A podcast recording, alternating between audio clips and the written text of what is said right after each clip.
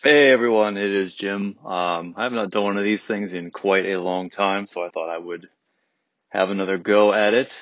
How you doing? It has been, close to a month since I last did this. Anyway, still in quarantine, still doing shelter in place. I've actually been getting out quite a bit. I for other reasons, had to fix my car. I don't remember how much of this I've said. I've actually done a lot of these recordings and I haven't published any of them because they all end up veering unintentionally into massively personal stuff. So I'm probably going to repeat myself here, but, fixed up my car, and car is, I assume that's a pretty good form of PPE. I don't actually know. I just assume, you can cruise around without a mask on and your windows are up, as long as you don't roll down the window and cough into someone else's open window. It's probably, you're probably good. Just keep the recirculated air within the car. Don't bring in outside stuff. Keep your windows up. It seems fine, especially if you're out driving during the day. UV light kills it, as we all have heard. So, I'm over on the, I'm actually sitting in my car right now. It's I'm podcasting from, where am I right now? I'm on the west side of the city. I'm just above Ocean Beach, looking down. There's a place where you can park your car, and just kind of look out over the ocean. And, right now I'm looking at Seal Rocks. If you guys know where those are, they're over by Cliff House. And, just watching the waves. It is gorgeous. I've actually come over here every single day this week, to run on Ocean Beach. That's nice. That's much better than just going out and running in the, Embarcadero close to where I live. I mean, that's just, you can't really do social distancing there. It's, I don't know, half the people I run into make no effort to get out of your way. Some people actually will veer towards you. Half the people don't even have masks on. It's weird. But Ocean Beach is, from what I've heard, there's pictures of the beaches in Los Angeles, absolutely loaded with people. Nobody's doing what they're supposed to do. Ocean Beach has, I don't know, maybe I want to say maybe 100 people on the whole stretch. It is a long beach, and there have not been very many people on it this week. So I came over here to jog, and I got here a little bit later today than I did the last few days. So it's high noon, sun's out in full force. I don't have sunscreen on. I should probably spray some of that on me. And, so I'm gonna kind of wait for noon to pass a little bit. I'm killing some time in my car, just looking out over the ocean. I am loving this. And I'm going to enjoy it. Let's see, it's July 2nd. I know that tomorrow, the rest of this weekend, I'm not gonna be able to come over. Ocean Beach has been manageable. It's been easy to keep social distancing, this week. I know that's not gonna be true tomorrow and the 4th. And the rest of the 4th weekend. When I come over here, it's probably going to be nowhere to park. It's just going to be ridiculous. So I'm getting my fill in now.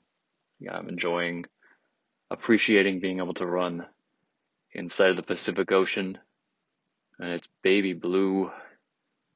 Well, everything. It's all just blue. Actually, what I've had to do is that actually won't motivate me. I'm going to go run on the beach because it's maybe a 5 mile drive over here. And it's not there's a highway. You basically just have to cut across the city of San Francisco somehow. You have to get across Market Street. If you're familiar with the layout of San Francisco, so where I am, there's a grid of streets, which is south of Market. And the streets are perpendicular or parallel to Market Street. Now, once you get north of Market Street, the grid just shifts diagonally. So it's basically, I have to cut across that. Market Street cuts across, the city, what am I trying to say here? Northeast to southwest. So it cuts down and to the left on a map. And so I'm on the right side of that. And I've got to get over that and then over across the city. And, you know, it's, you have to negotiate that, and you have to, you know, make your way block by block on one of some road that has a lot of traffic lights on it. So it's not like it's easy to get over here. It's like a 30-minute, 45-minute drive just to get to the beach. So honestly saying, hey, I want to get up and go around on the beach. Like, that's not actually enough of a draw for me. So I found a bookstore over on this side of town, which is open and has really good stock of stuff. So I've been bringing over boxes of books and selling them, getting trade, and then picking up a few new things I've been looking for. A lot of Carl Jung. And that's kind of, I'm using the gravitational pull from that to get me over here. And then I kind of adjust my trajectory with the gravitation and just kind of fling myself over towards the beach. And then I, change into my running gear and run along the beach. It is delightful. And actually the only reason I can make that work is because where I'm sitting right now, it's basically parking for Land's End, which is a beautiful little park on the northwest side of the city. It's like San Francisco's little Pacific Northwest. There's lots of greenery. It's the one place in the city you can go and you can just get lost in woods and kind of forget that you're in the middle of a city. It's even better than Golden Gate. It's lovely over here, but they got a couple porta potties set up. And normally, the way I am, I have to stay hydrated to function. And if I stay hydrated as much as I have to function, then I have to I don't know what happened to my bladder, but in the last year or so, it has shrunk to the size of, I want to say, a thimble. I cannot go anywhere without knowing there's a bathroom close by, because I'm going to have to urinate. I think it's always been the case with me. It's always been, I don't know what it is. I remember when my mom used to drive us around. I can't believe this. My mom used to drive us around, me and my brother. We would go places. She didn't like having to stop and find a bathroom, so she just kept a jar in the car. It was called the pee jar. And so if we had to relieve ourselves, it was okay, kids, just go in the jar, and she would empty it out and rinse it out later. And we did this till we were I remember being a teenager, or maybe a preteen, and this was the strategy. She was yeah, this is easier than finding a bathroom. I remember one of my friends was asking. We were driving in the car, and one of my friends was "What's this jar you have back here?" And I don't know. Mom's "It's the pee jar." And my friend was "What century are you living in, Jan?" To my mom. And I thought that was funny. But yeah. So maybe it's just because I never was trained. I was never just told to hold it. Just wait. So now I have intolerance. So I know. So the only reason I can make this work is because there's porta potties over here. I can go relieve myself at a moment's notice. Easy peasy. I actually just went over there to do that, and I parked right by the porta potty, kind of in the little parking lot they got there. And there was a couple of birds, hopping along the concrete a few spaces down.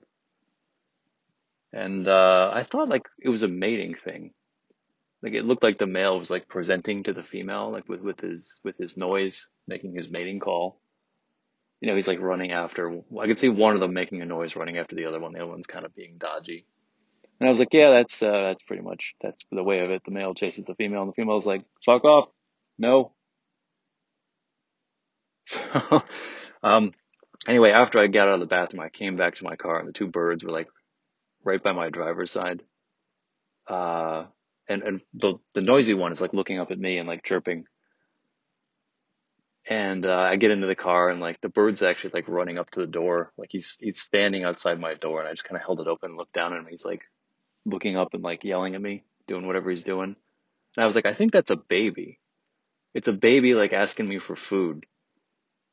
And I was like, I think that's the mother that he's with. So he looked like a grown bird, like he's an elder baby. But he's just sitting there begging me for food. This dumb kid has no idea. Like, you don't go to humans and ask for food. Or maybe you do. Maybe that's what the birds around here have learned. But the mom just like looked at me and looked at her son and like took off. It's like, I'm out of here.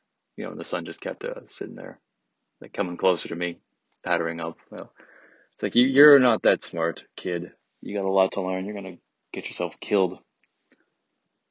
Somebody's gonna like feed you Alka-Seltzer. Well, okay, I remember hearing this when I was in grade school. Like, you could feed Alka-Seltzer to like seagulls and it would kill them because their stomachs would basically explode. Like, they would feel the gas and they can't like fart or burp. They can't get rid of it anyway. So their insides basically explode. I don't know if that's true. That's one of those things that like I haven't thought about in like since grade school. And now that I'm thinking about it now, I'm like, is that true? It's almost a question that's too dumb. I don't want to, like, if I meet an ornithologist, I don't want to say like, oh, I have this question about seagulls. If you feel like, that just sounds like a dumb question. It sounds so juvenile. I guess I could Google it. That's what you do with your juvenile questions. You just Google it. Anyway. Yeah. You know, I just heard something on the radio when I was driving over here about this whole pandemic situation and people with dementia. And you know, that's a real problem. I mean, for those of you who don't know, my father has cognitive impairment. He's limited in what he can understand and what he can retain long term. He's not full-blown Alzheimer's yet. He's just been diagnosed with mild cognitive impairment. I think it's what it's called, which I think that's basically the umbrella term for we don't know what it is, but something has started. The progression of the decay of the mind is underway. So it's not severe enough to be a diagnosable, but something's going on. Yeah, but the story I heard on the radio is that like you can tell these people that there's a pandemic going on, like there's some sort of virus happening, and then they don't know what to make of that. They don't understand that it's a virus that's going around killing people that's manageable if you just behave properly. And so it freaks them out. Like, they just remember there's this disease going around. They don't remember that we've got it somewhat under control. So they're just freaking out. Like, there's something going around killing people. It's awful. Anyway, I think my dad actually has a sense of what's going on. He knows that they can't leave the house. They basically, yeah, they can leave to go see my brother and his wife and their new baby, and they do that pretty regularly. I feel like I get word from my mother like a couple times a week that they're over there visiting the baby, which is good. I think they should go over there as much as circumstances permit. Yeah, it's a shame. I mean, my dad was doing what he could, playing golf, playing bridge. He was able to do quite a few things. I mean, now that this is hit, he really can't do anything. It's just, you stay at home, you puzzle, watch TV. Yeah, I guess that's my life. That's everybody's life now. I don't know why I'm sitting here feeling sorry for him. Like, I used to do things. Now I can't do any. I can occasionally get up and go to a bookstore, go to the beach. But, I mean, there's limits. I'm definitely getting ready to shelter in place for this weekend. I'm going to just make sure I have all the food I need to have, like, a holiday meal. I'll get some steak or something. Something like in a crock pot, and yeah, just make sure I'm good for like 4 days. Make sure I got enough coffee, everything to last. I got back into those bubbly waters too, like those cans of bubbly water. That was the first thing I sacrificed. I was like, you know what, going out to buy these things and the way that I consume them, like the rate that I consume them. This is the first thing I can get rid of, because going out and getting these like every couple of days and hauling them back up the stairs, like that's just an unnecessary risk. Like you shouldn't be doing that. So I just stopped altogether.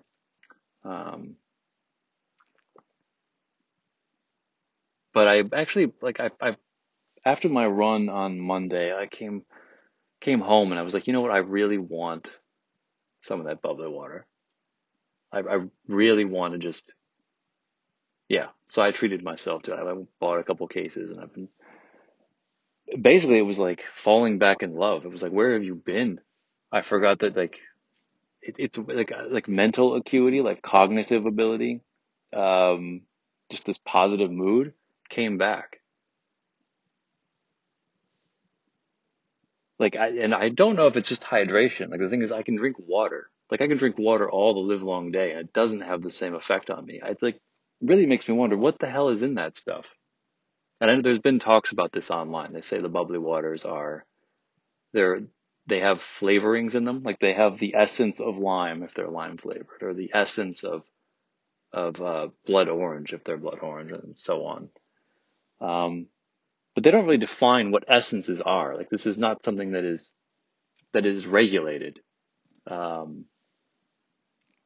like LaCroix, it's like, what exactly is in there? What exactly is it essenced with? Oh, flavorings. Really? I feel like they got to be putting something addictive in there. Like, why wouldn't you do that?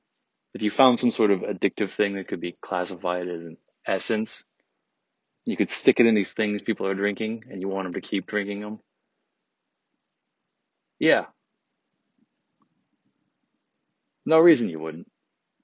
I don't think there's any reason you'd have to. Apparently, like, carbonated water makes you feel like you're quenching your thirst better. Like, psychologically, there's an effect of the bubbles.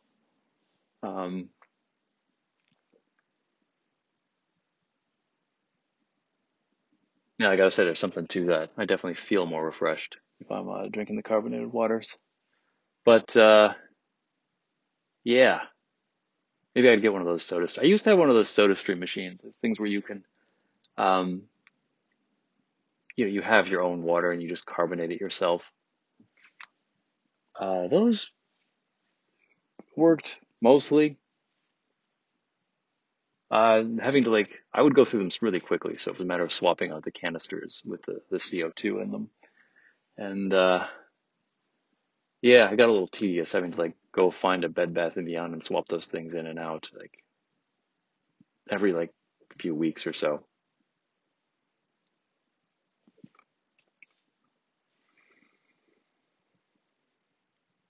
What else?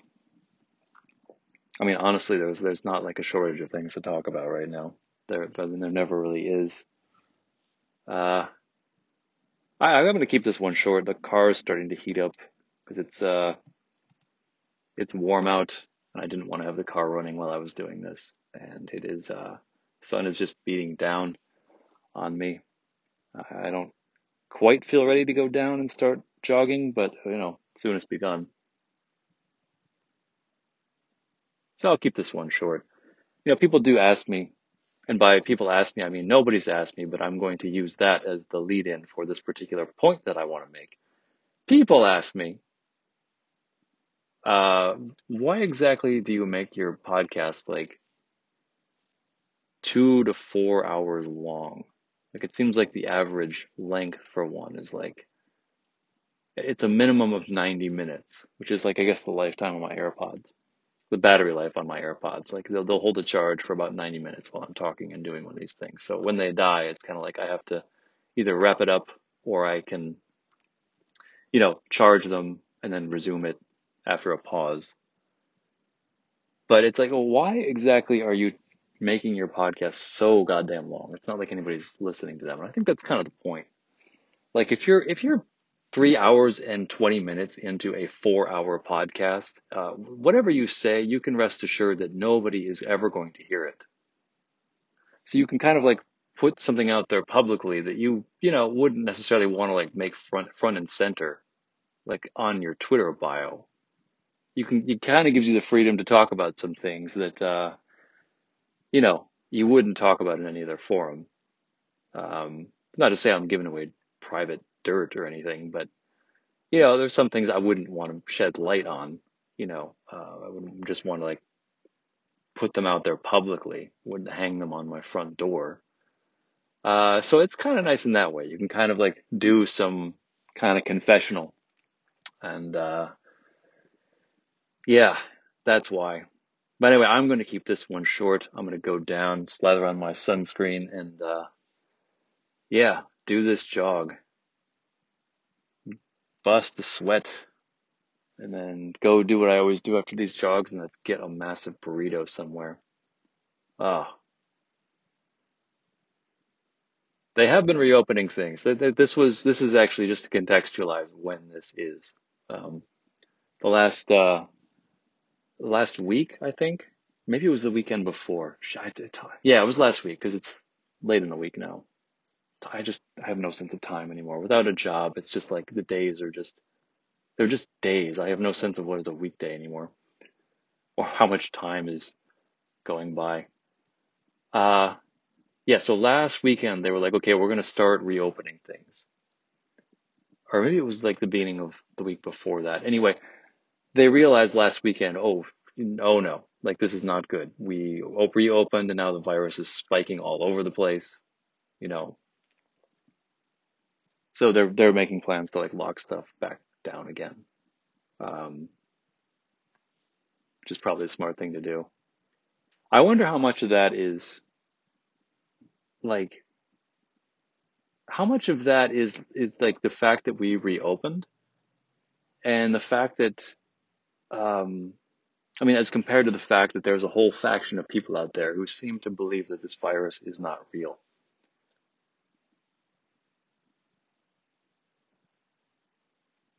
I actually think that's kind of surprising. I'm skeptical of journalism as much as the next person. Actually, maybe not as much as the next person. I don't know how skeptical the average person is anymore. I don't think there is an average person anymore. People are just at weird extremes all over the place. And if you average them, you're going to get something that nobody actually is, which is kind of true anyway. It's hard to look at people in the aggregate, but people are just so out there in all different places. I'm skeptical of the news. Honestly, here's what I think about fake news. I'll go into this a little bit right now. Fake news is, I understand why people say fake news. To the extent that any issue that is worth covering, that is important, to people, to the public, and should be covered by journalism, it's probably not something you can simplify down to a single article that somebody's going to read. You can throw ads on and, hope that enough people will get it to be able to reimburse the person who wrote it. Whatever the model is for journalism now, it's completely screwed. In order to put that story out, you have to, of necessity, make simplifying assumptions. The simplifying assumptions might look like omissions. They're not fabrications. That's the thing. You do find fabrications in some place, but I don't think those are prevalent in the major news media. I think that there is a narrative that has to be kept to, and I think it's a simplification of what's really going on with anything. And so you can look at that and say, well, it's more complicated than that. They're leaving out this other piece, so therefore because it's not complete, it's not right, and because it's not right, it must be a fabrication. That is, I think, the logic there. So to the extent that that's going on, to the extent that we make simplifying, reductive points in journalism, I think that can very easily be extrapolated by the average person and just called fake news. That's not accurate. I think that most of what you read in news articles, it's that is simple. That's a simple way of making the point, and you try to cover both sides of it, as best you can. But there's almost always something missing. And that's why I think the whole fake news thing comes out. But, the extreme we're to now, where somebody says, the virus is fake. Or, there is a virus, but its lethality has been drastically overstated. And basically, what is it? They're just trying to lock us down so they can, keep us in indoors, like it's an exercise in population control. I don't know. There's a whole variety. Like any conspiracy theory, there's not there's consensus on the side of the conspiracy theorists all have different theories about who's doing this, who's in charge, why they're doing it, the tactics that they're using. It's not like they agree. People just sort of come up with a story that they like. Okay, that's the version of the truth I'm going to support. That's how you can spot conspiracy theories, I think. It's one of the ways is when the narratives you're hearing around a kind of a singular idea, clustered around one idea, they're not in line with each other, not even close. The whole idea that there is a virus and we should stay indoors and keep our faces covered when we're out and practice social distancing, that's the official story that I hear. And that's because that's what the medical organizations are saying. And because really that has not changed much in the last few months, I think it's pretty safe to assume that that's something closely approximating the truth. I would say it's effectively the truth, even if it's maybe a little imprecise. The fact that there's all these ideas going around, the virus is fake. We can't say why people are making up that story. Who's doing it? That's okay. You guys all need to get together in a room, figure this out, and then come back to me when you have the official story. Maybe I'll believe you. The virus is fake. But I mean, the extreme of this, the idea that, what was the number I just heard? I think the number I heard on the radio yesterday morning on NPR is that officially 125,000 people have died. And so far there have been 10 million cases reported worldwide. Just take the death number. 125,000 people in the United States died from this, which I don't know what the number of cases is, but that's, I don't know. I guess the question is it more lethal than the normal flu? I don't think it even matters if it's more lethal than the normal flu, because the normal flu has a cost in and of itself. Every year people die. It takes a toll on our healthcare industry. It's not the flu is nothing. We've just learned how to live with it. And we pay for it in various ways. So even if it is not more lethal than the, regular flu, this coronavirus, the novel coronavirus, I still don't think it makes sense to just sort of dismiss it and say, well, we just have to learn to live with it. It's here. And we don't have to work on fighting it. It's probably a kind of a dumb approach to it. But back to the whole conspiracy theory, news media, and so on and so forth. 125,000 people in the United States have died is what I'm hearing from National Public Radio, their national newscast yesterday morning. Are we really to believe that number was just made up? Really? Somebody just wrote that number down and stuck it in front of a journalist. Somebody in the White House is yeah, this is the number. Just report that. It's extremely exaggerated, but that's if you think that level of deception is going on, that level of collusion between politicians and the journalists, if you think that's just an outright lie, a massive exaggeration, why are you? I don't understand the cognitive dissonance you can have there. I don't understand what compartmentalization is required. To believe that and to go on just sort of operating in your normal day-to-day life, whatever normal looks like now. I guess it's not normal really for any of us. Yeah, I don't get it. This is why I can't believe that. I'm pretty sure there is deception in the media. Of course there is. And it's, it's not, I don't think it's the fault of any one thing. I haven't actually looked into this. I'm just kind of guessing, but there's been a lot of talk about what journalism ought to be, to what extent, the journalism in the United States is falling short of what journalism's ideal is, the platonic ideal of a journalist. I don't actually know. I don't know what the philosophy of journalism is. To be a check on political power probably has a limited, probably can only do that in a limited fashion, to the extent that news media is now, all tied up in corporate organizations, like Jeff Bezos owning the Washington Post. And I'm not saying that means that there's going to be deception going on. I'm not saying Jeff Bezos is coordinating with the White House, or whoever's in charge of the Washington Post. But once you have the institution sort of in play, once you have corporations own the media and politicians are in bed with the corporations, once that whole thing is kind of in place, then the journalism's role in being able to act as a check on political power it's going to be somewhat limited. It's not going to be absolute, is I think what I would say. And that doesn't have to be by design. That would just be something that emerges in this kind of system. Yeah, that's what I think. That's the extent I can do conspiracy theories is just because I believe that people are not angels. People have angels in them. They have demons in them too. And sometimes the demons manifest. And I think that's why there's been such a breakdown in public trust.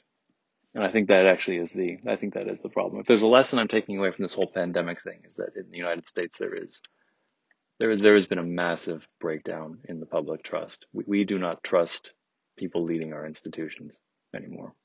We do not trust people in authority. And I think we're paying for that now.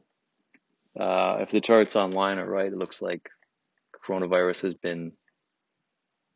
the cases have gone down significantly. They've been brought under control in a lot of other countries. In the United States, we just sort of went down in this valley, and then we've spiked back up. Yeah, I would say that's because we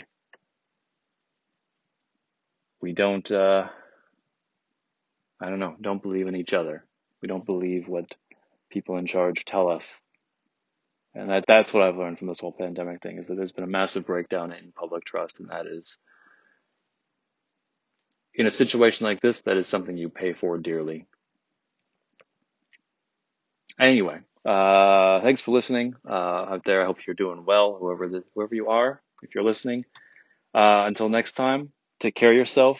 We're going to get through this together. And yeah, be well.